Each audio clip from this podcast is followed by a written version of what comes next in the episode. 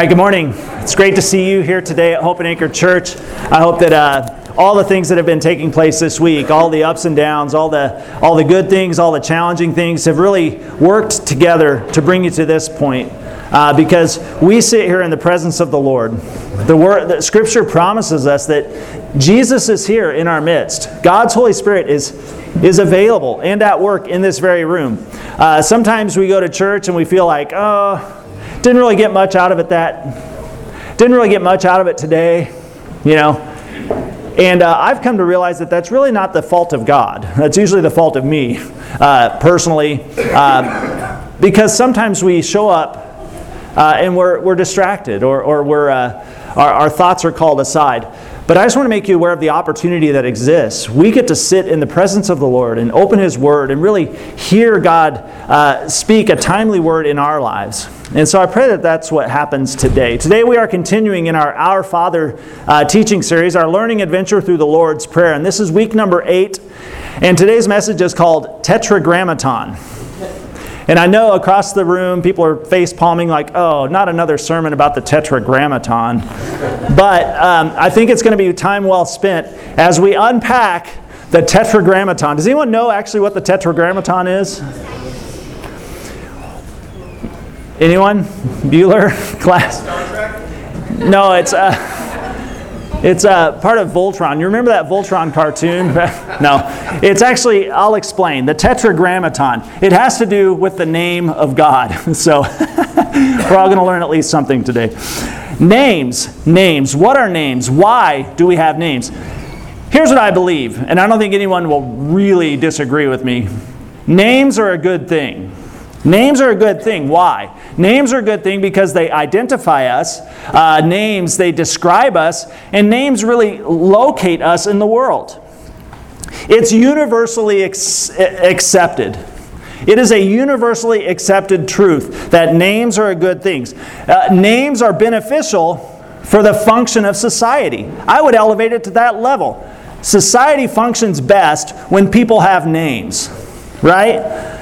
I have yet to hear of a culture or a society which naturally exists without names. Can you imagine?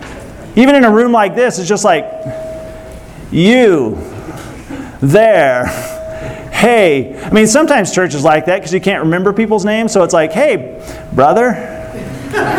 hey, sister. Hey, champ. Hey, shooter. You know, we, we come up with names because names are important, but sometimes we can't remember them. But really, I say all that to say this no society exists without naming people. Names are important.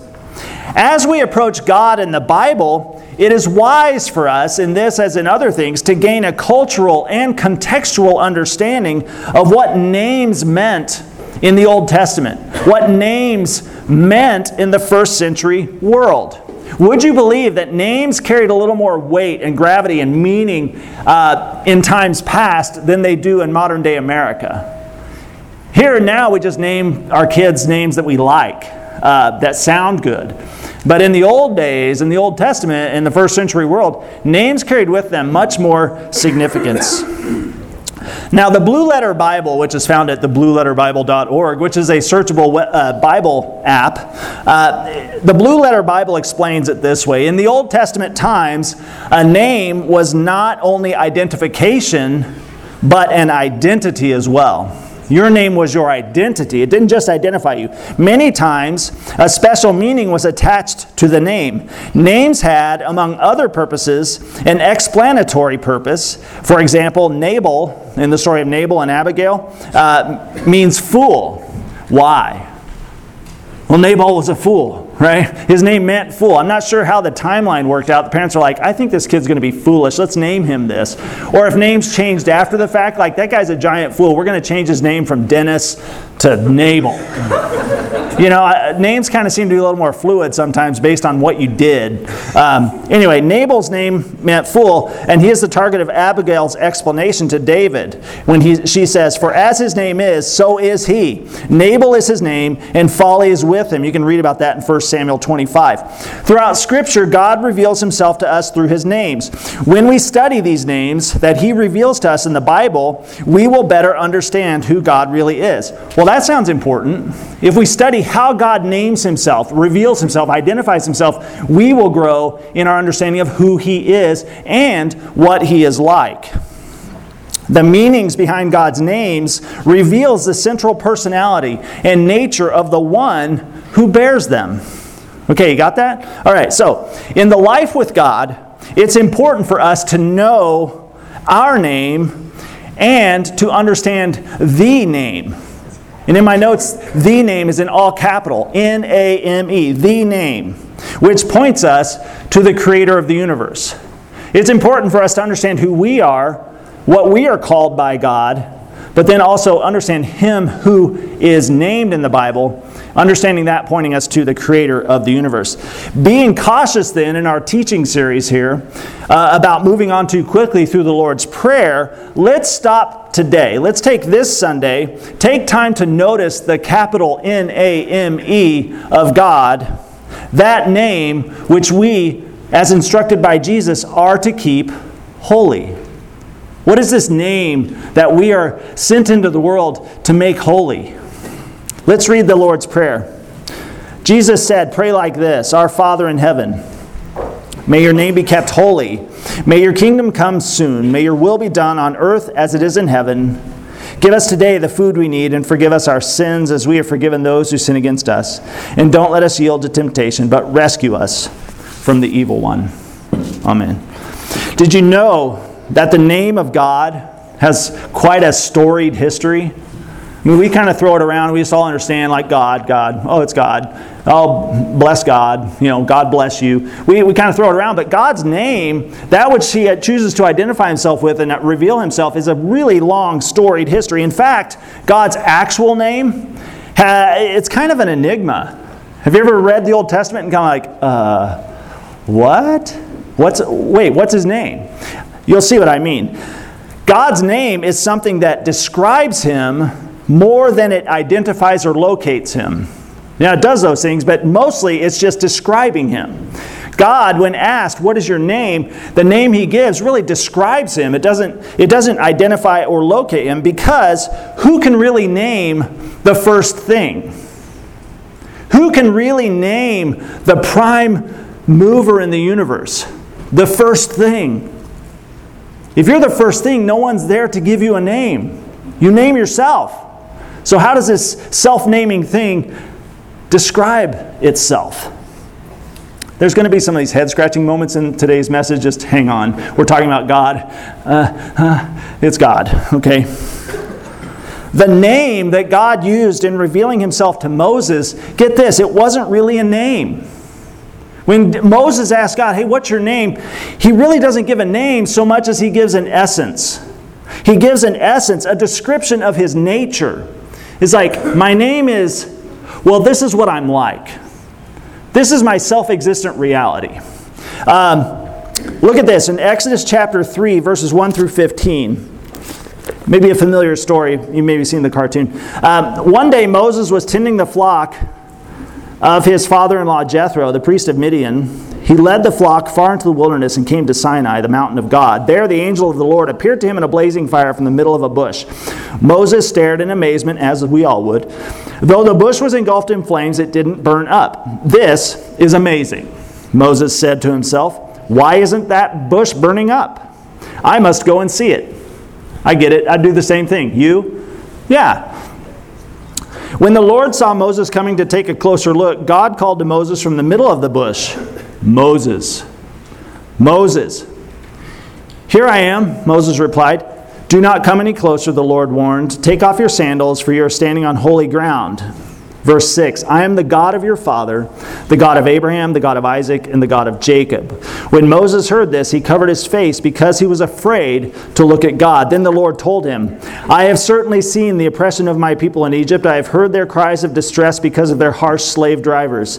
Yes, I am aware of their suffering. So I have come down to rescue them from the power of the Egyptians and lead them out of Egypt into their own fertile and spacious land. It is a land flowing with milk and honey the land where the Canaanites, Hittites, Amorites, Perizzites, Hivites, and Jebusites now live. Look, the cry of the people of Israel has reached me, and I have seen how harshly the Egyptians abuse them. Now go, for I am sending you to Pharaoh. You must lead my people out of Egypt.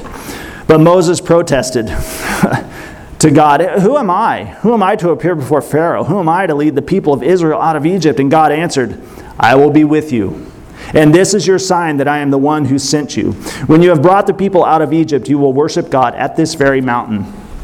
But Moses protested If I go to the people of Israel and tell them, The God of your ancestors has sent me to you, they will ask me, Oh, yeah? Well, what is his name? Then what should I tell them? And God replied to Moses, pay attention here, verse 14 I am who I am. I am who I am. Say this to the people of Israel I am has sent me to you. God also said to Moses, Say this to the people of Israel Yahweh, the God of your ancestors, the God of Abraham, the God of Isaac, and the God of Jacob, has sent me to you. This is my eternal name, my name to remember for all generations. I am who I am. Moses comes close to the burning bush, and God in- introduces himself first in relationship to Moses. Uh, as the God of his fathers, I am the God of Abraham, of Isaac, and of Jacob placing himself in the lineage of Moses, in relationship to Moses in verse 6. And then, when pressed for an actual name, which it's important to realize that why is Moses asking? He, he's kind of trying to wiggle out of the responsibility. He's like, I really don't want to do this. Uh, I don't even know who you are. See, I can't go. don't even know who you are. Well, who should I say sent me? And then God simply names himself as that which is. That which is in verse 14. In response to Moses' inquiry, God replies, I am who I am, or a better translation perhaps is, I will be what I will be. I will be what I will be, which had to be somewhat unsatisfying. I mean, let's just be honest. That had to probably be a little bit like, oh, oh, good. I'll go and I'll tell him, you will be who you will be, sent me. Yeah. Okay, God, got it. You are who you are. That'll work. Thanks. Good talk. No, uh, you get it? I mean, it's okay to realize that Moses is frustrated anyway. He doesn't want to go. And he's like, Well, what's your name? He's like, I, I is. Is. Tell him is sent you. Okay. Now, perhaps you've grown familiar with this story, and perhaps you've grown familiar with the transliteration of YHWH, Yahweh, what we transliterate as Yahweh. Maybe you've heard that before. Yeah, that is the Tetragrammaton.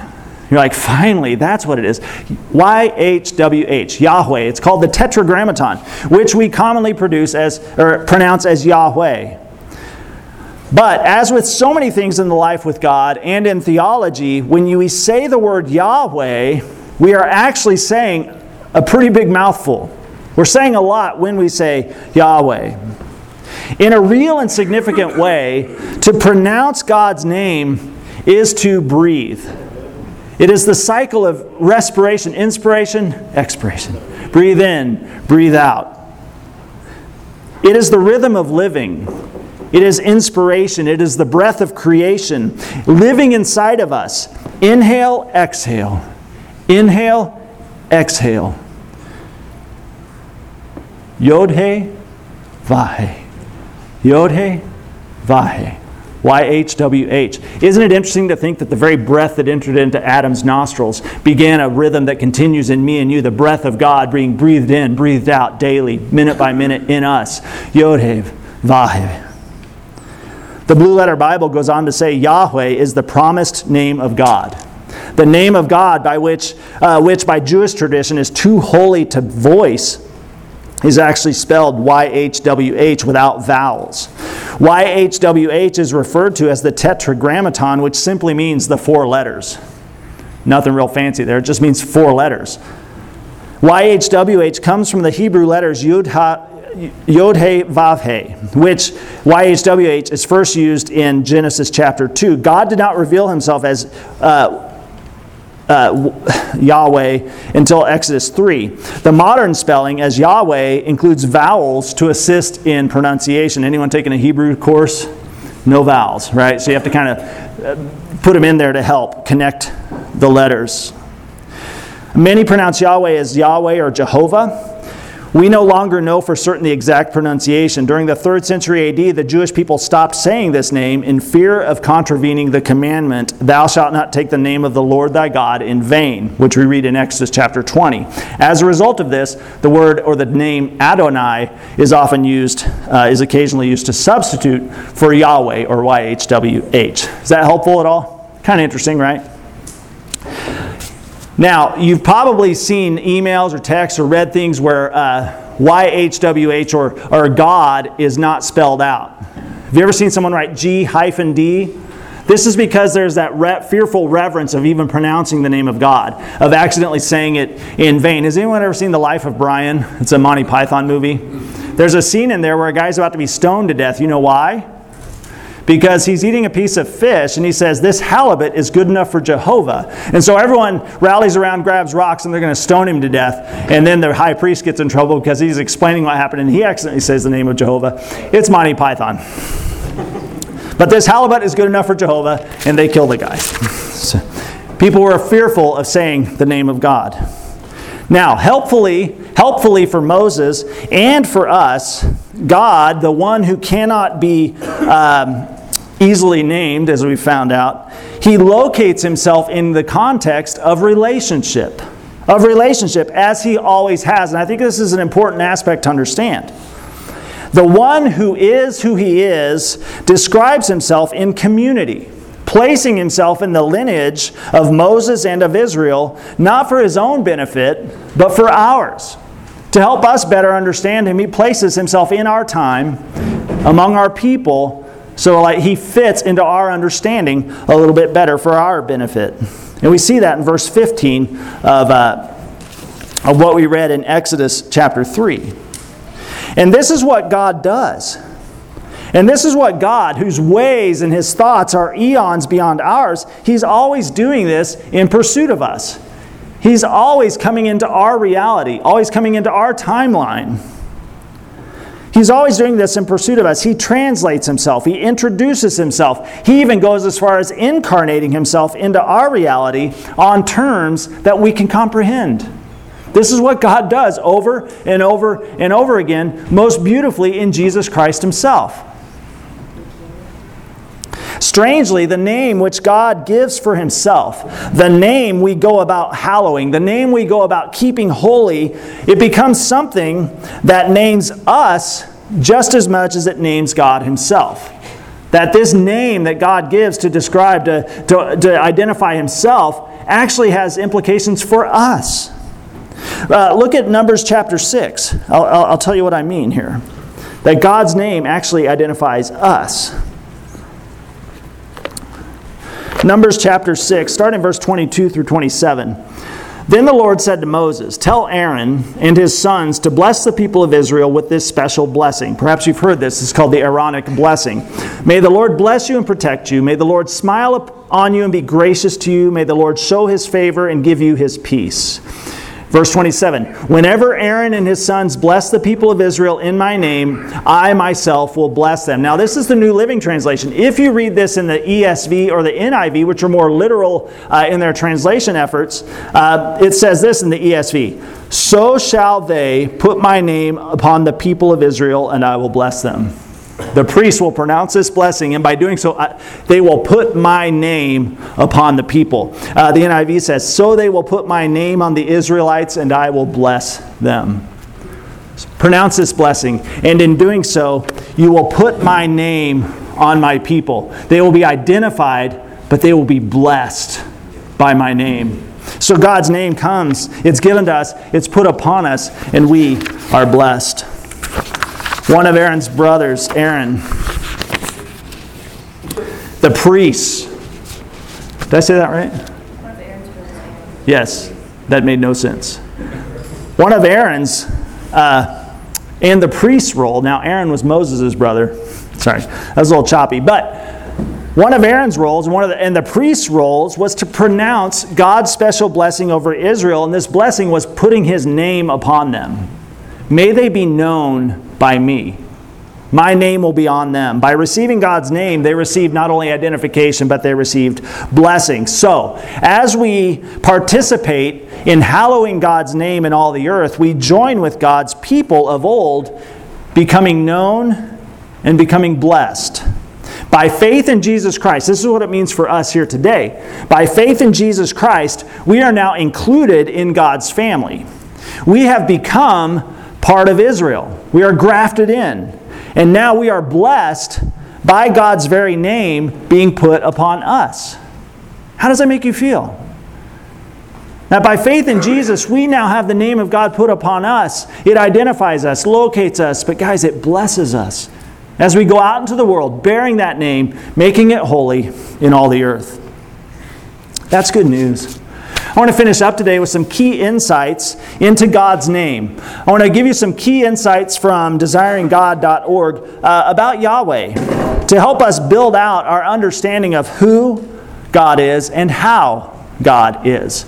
Okay, remember I said there were some head scratchers? This goes a little bit deep, so I'll, I'll try to keep it simple, but hang in there, okay?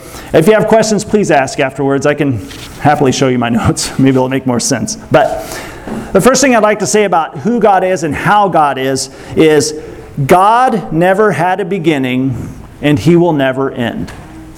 Okay, God never had a beginning and he will never end. Did any of you as kids really wrestle with this? Like, how was God never born? How was God always just there?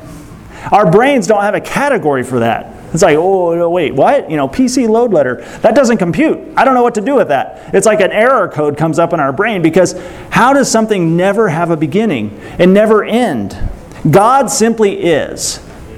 God has always been. He has no beginning. From before time began, God existed in the fellowship of the Trinity. And if he did, if he did not come into being, he cannot go out of being because he is the actual essence and meaning of being.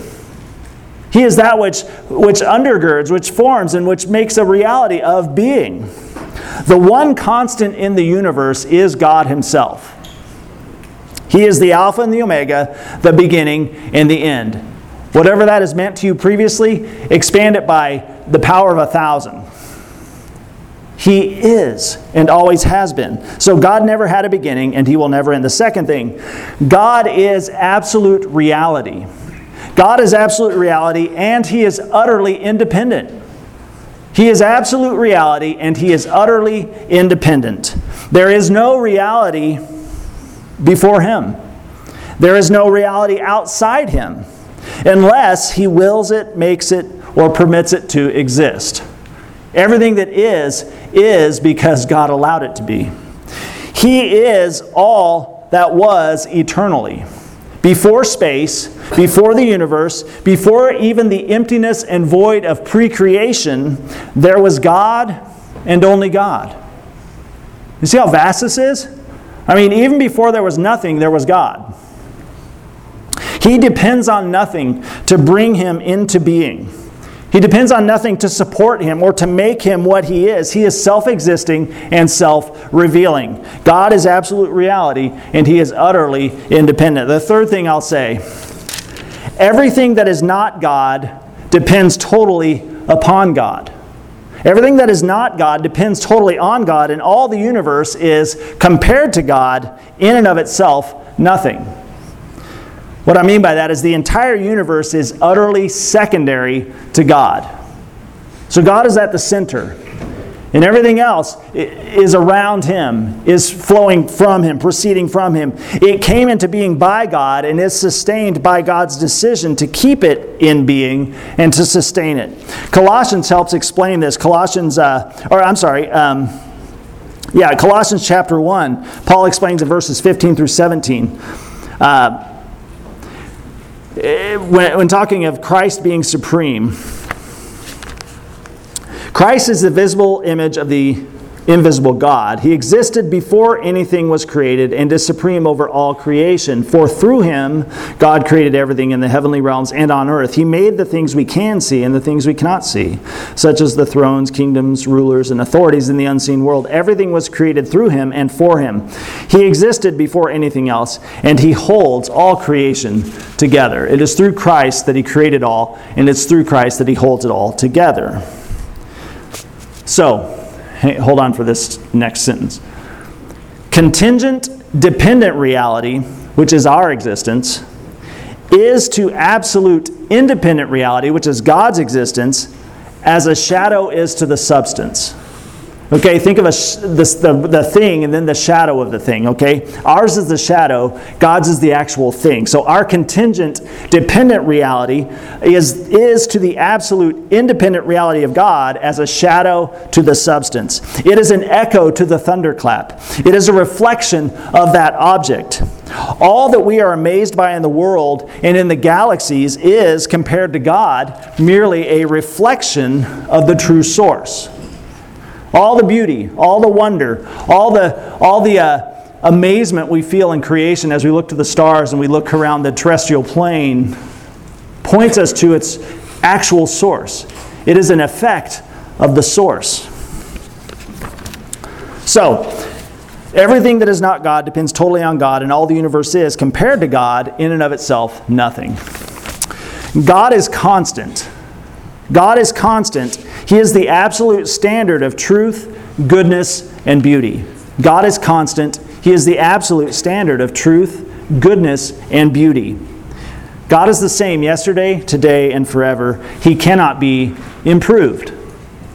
He is not becoming anything. God is not progressing. He is not, uh, he is not growing. He's not becoming something else. He is who He is. He is Yod He Vav He. He is Yahweh. He is as He introduces Himself in the burning bush to Moses, so He is to us today. God is who He is. There is no law book to which He looks to know what is right. There's no source to which He refers to know if something is just. There is no almanac to which he refers to, to discover the facts, no committee to determine what is excellent or beautiful, no consortium to decide what is wise or good. God himself is the standard of what is right, what is true, what is beautiful, and what is worthy. God himself is he is self-referencing. So God is constant. He is the absolute standard of truth, goodness, and beauty. Lastly, we're almost done. God does what he pleases, and it is always right. It is always just and it, always, it is always true. So God does what He pleases, and it is always right, always just, and always true.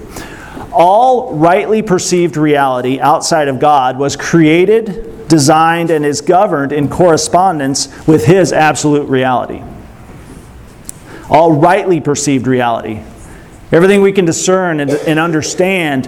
Uh, it was created by God, is designed by Him, and is governed in correspondence to His reality. He, God is completely free from any constraints that do not originate from His own will and counsel. He is not constrained by anything outside of His own will and counsel. God is the most important and the most valuable reality in all the universe. God is more worthy of interest, inquiry, admiration, and enjoyment than all other realities, including the universe itself. This is why, in ages past, uh, all the sciences, all the, all the intellectual pursuits were, were grounded in the faith because we understood this that everything we can discover, discern, admire, and enjoy finds its source, found its source in the one who created it. And we did our best in most cases, to look back to the source. So all the universe itself points back to God. He is the one who is worthy. God is the first assumption in creation, and his existence lends order and meaning to all else that is. Indeed, all who trust in Jesus and call upon the name of the Lord, that's you and me, we live and move and have our beings in him. Everything about who you are, everything we go about doing in our time given, it, it, flows from God, our Creator. We live and move and have our being in Him. So, as we go out this week into our worlds, those who belong to God go forth with His very name upon us. We go out from here with His name upon us, His name breathing in our very lungs. So, what does that mean? Well, as Walt Whitman says, Now, voyager, sail thou forth to seek and find.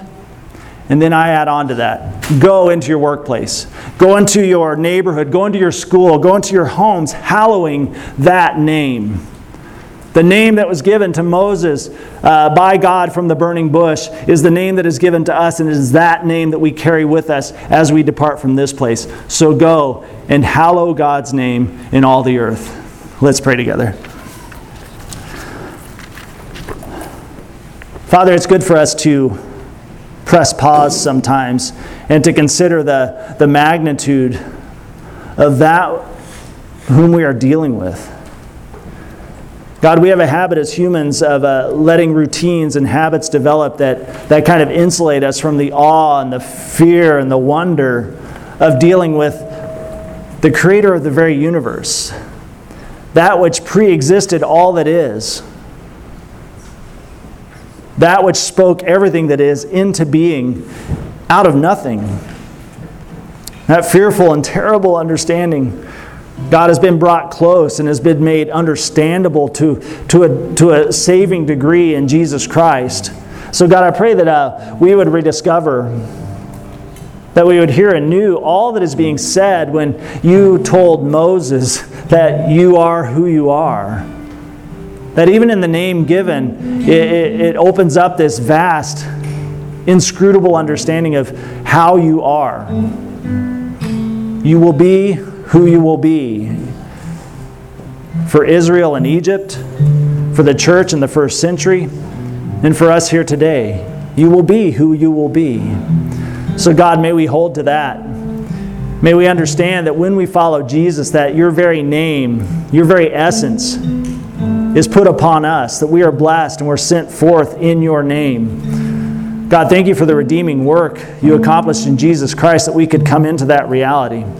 That we would no longer be on the outside looking in, but that we would understand who we are better because of, you, of who you have revealed yourself to be in Scripture and in Jesus Christ.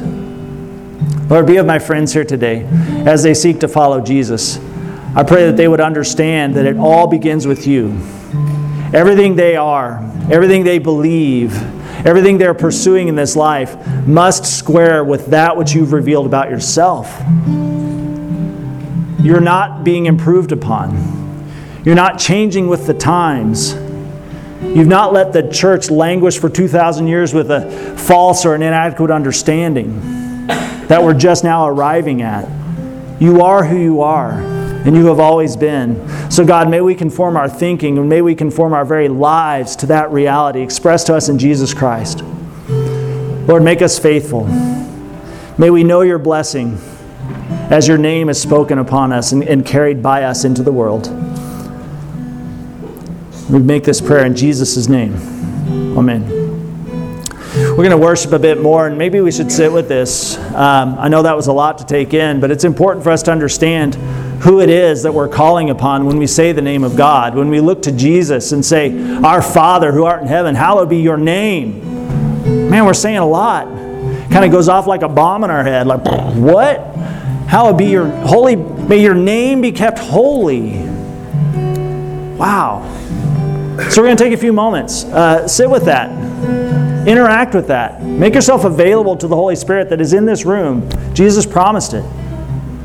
Um, if you'd like to pray with somebody, I'll be up here. Christy and I will be up here. Uh, Kindy's at the back. I mean, there's people who can pray with you, but the thing is, make the most of this opportunity.